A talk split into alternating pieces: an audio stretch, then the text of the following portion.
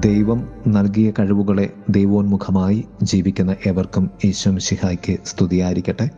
തിരുസഭ മാതാവ് ഇന്ന് നമുക്ക് നൽകുന്ന വചനധ്യാനം മത്താട് സുവിശേഷം ഇരുപത്തിയഞ്ചാം അധ്യായം പതിനാല് മുതൽ മുപ്പത് വരെയുള്ള വാക്യങ്ങളാണ്. ദൈവരാജ്യത്തിന്റെ കടന്നുവരവിനെക്കുറിച്ചാണ് സുവിശേഷം പ്രതിപാദിക്കുന്നത്. മനുഷ്യപുത്രൻ കടന്നു വരുമ്പോൾ രാജ്യം എങ്ങനെ ആയിരിക്കും?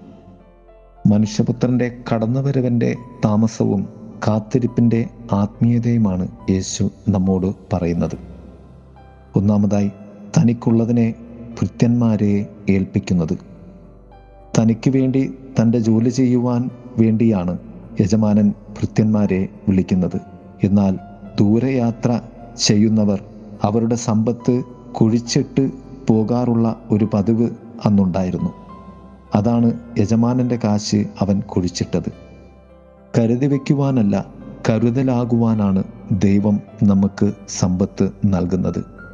ഓരോരുത്തർക്കും അവരവരുടെ കഴിവനുസരിച്ച് യജമാനൻ കച്ചവടം ചെയ്യുവാൻ പണം നൽകുന്നു. ദൈവത്തിന്റെയും മനുഷ്യരുടെയും മധ്യയുള്ള യഥാർത്ഥമായ കഴിവ് ദൈവത്തോടുള്ള വിശ്വസ്തതയും ആത്മാർത്ഥതയുമാണ്. രണ്ടാമതായി താലന്ത് ലഭിച്ചവർ. അഞ്ച് താലന്ത് ലഭിച്ചവൻ ഉടൻ പോയി വ്യാപാരം ചെയ്തു എന്നാണ് വചനം പറയുന്നത്. യജമാനനോടും തനിക്ക് ലഭിച്ച ഉത്തരവാദിത്തത്തോടും ദ്രുതഗതിയിലുള്ള പ്രതികരണവും ഉത്തരവാദിത്വവുമാണ് അവൻ കാണിച്ചത്. വചനം ഇപ്രകാരമാണ് പറയുന്നത്. അവൻ ഉടനെ പോയി വ്യാപാരം ചെയ്തു എന്ന്. യജമാനൻ തിരിച്ചു വരാൻ സമയമായപ്പോൾ അവൻ ഇരട്ടി സമ്പാദിച്ചു. അവന് അതിന്റെ ഇരട്ടി ഉത്തരവാദിത്വവും അംഗീകാരവും ലഭിക്കുവാൻ അത് കാരണമായി. യജമാനൻ പറഞ്ഞു നിന്റെ യജമാനന്റെ സന്തോഷത്തിൽ പങ്കുചേരുക. രണ്ടാമത് രണ്ട് താലന്ത് ലഭിച്ചവൻ. അവനും ഇരട്ടി തന്നെയാണ് സമ്പാദിക്കുന്നത്. അവനോടും യജമാനൻ ഒരേ അനുമോദന വജസ്സുകൾ തന്നെയാണ് പറയുന്നത്. നീ മറ്റവനേക്കാൾ അല്പം കുറച്ചേ ചെയ്തുള്ളൂ എന്ന് ധ്വനി പോലും യജമാനൻ പറയുന്നില്ല. കർത്താവ് പറയുന്ന നീതി നിനക്കുള്ളതിന്റെ ഇരട്ടി നൽകുവാനുള്ള കഴിവ് ദൈവം നിനക്ക് നൽകിയിട്ടുണ്ട് എന്ന സത്യമാണ്. അതിനുള്ള പ്രതിഫലം ഒന്നു മാത്രമാണ് യജമാനന്റെ സന്തോഷത്തിൽ പങ്കുചേരുക മൂന്നാമതായി ഒരു താലന്ത് ലഭിച്ചവൻ. യജമാനന്റെ നിധി കാക്കുന്ന ഭൂതത്താനാണ് അവൻ. യജമാനൻ എനിക്ക് തന്നു അത് നഷ്ടപ്പെടുത്തരുത്. അന്നത്തെ ഏറ്റവും വിശ്വസ്തമായ ലോക്കറായ നിലത്ത് കുഴിയുണ്ടാക്കി അവൻ അതിൽ ആ താലന്ത് നിക്ഷേപിച്ചു. തീർച്ചയായും അവൻ അതിന് കാവൽ ഇരുന്നിട്ടുണ്ടാകണം. ആ കാവൽ കൂലി പോലും യജമാനൻ അവന് നൽകുന്നില്ല. ദൈവം നമുക്ക് നൽകിയതിന്റെ കാവൽക്കാരല്ല നാം ഇരട്ടിപ്പുകാരാണ്.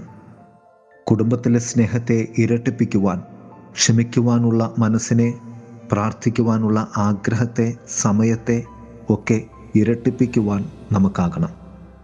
കർത്താവ് പറഞ്ഞു സ്നേഹിക്കുന്നവരെ മാത്രമാണ് നിങ്ങൾ സ്നേഹിക്കുന്നതെങ്കിൽ എന്ത് പ്രതിഫലമാണ് നിങ്ങൾക്ക് ലഭിക്കുക? അങ്ങനെയെങ്കിൽ നാം ഒരു താലന്ത് ലഭിച്ചവന് തുല്യമാണ്.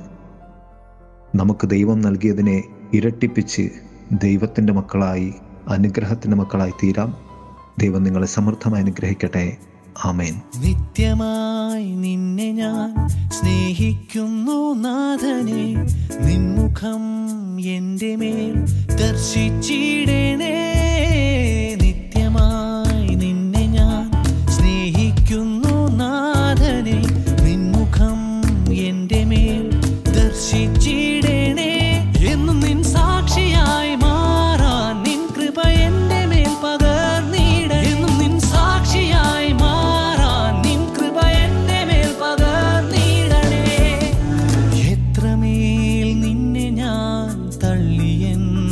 നാഥനെ അത്രമേൽ എന്നെ നീ സ്നേഹിച്ചു ദൈവമേ.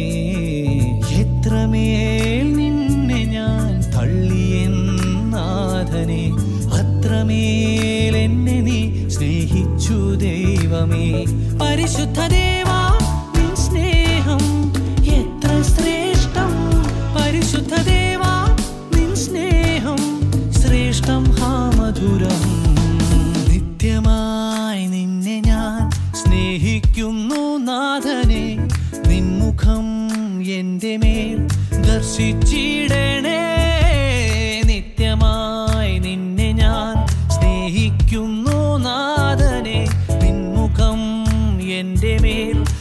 ദർശിച്ചിടണേ എന്നും നിൻ സാക്ഷിയായി മാറാൻ നിൻ കൃപ എന്റെ മേൽ പകർന്നിടണേ.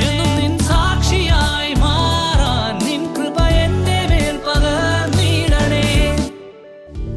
ഞാൻ എന്തുള്ളു എന്നാഥനെ നിൻ സന്നിധി വന്നിടുവാൻ. യോഗ്യനല്ല എൻ യേശുവെ നിൻ സ്നേഹം പ്രാപിപ്പാ ഞാൻ എന്തുള്ളു എന്നാഥനെ സന്നിധേ വന്നിടുവാൻ യോഗ്യനല്ല എൻ യേശുവേ നിൻ സ്നേഹം പ്രാപിപ്പാൻ പരിശുദ്ധ ദേവാ നിൻ സ്നേഹം എത്ര ശ്രേഷ്ഠം. പരിശുദ്ധ ദേവാ നിൻ സ്നേഹം ശ്രേഷ്ഠം ഹാ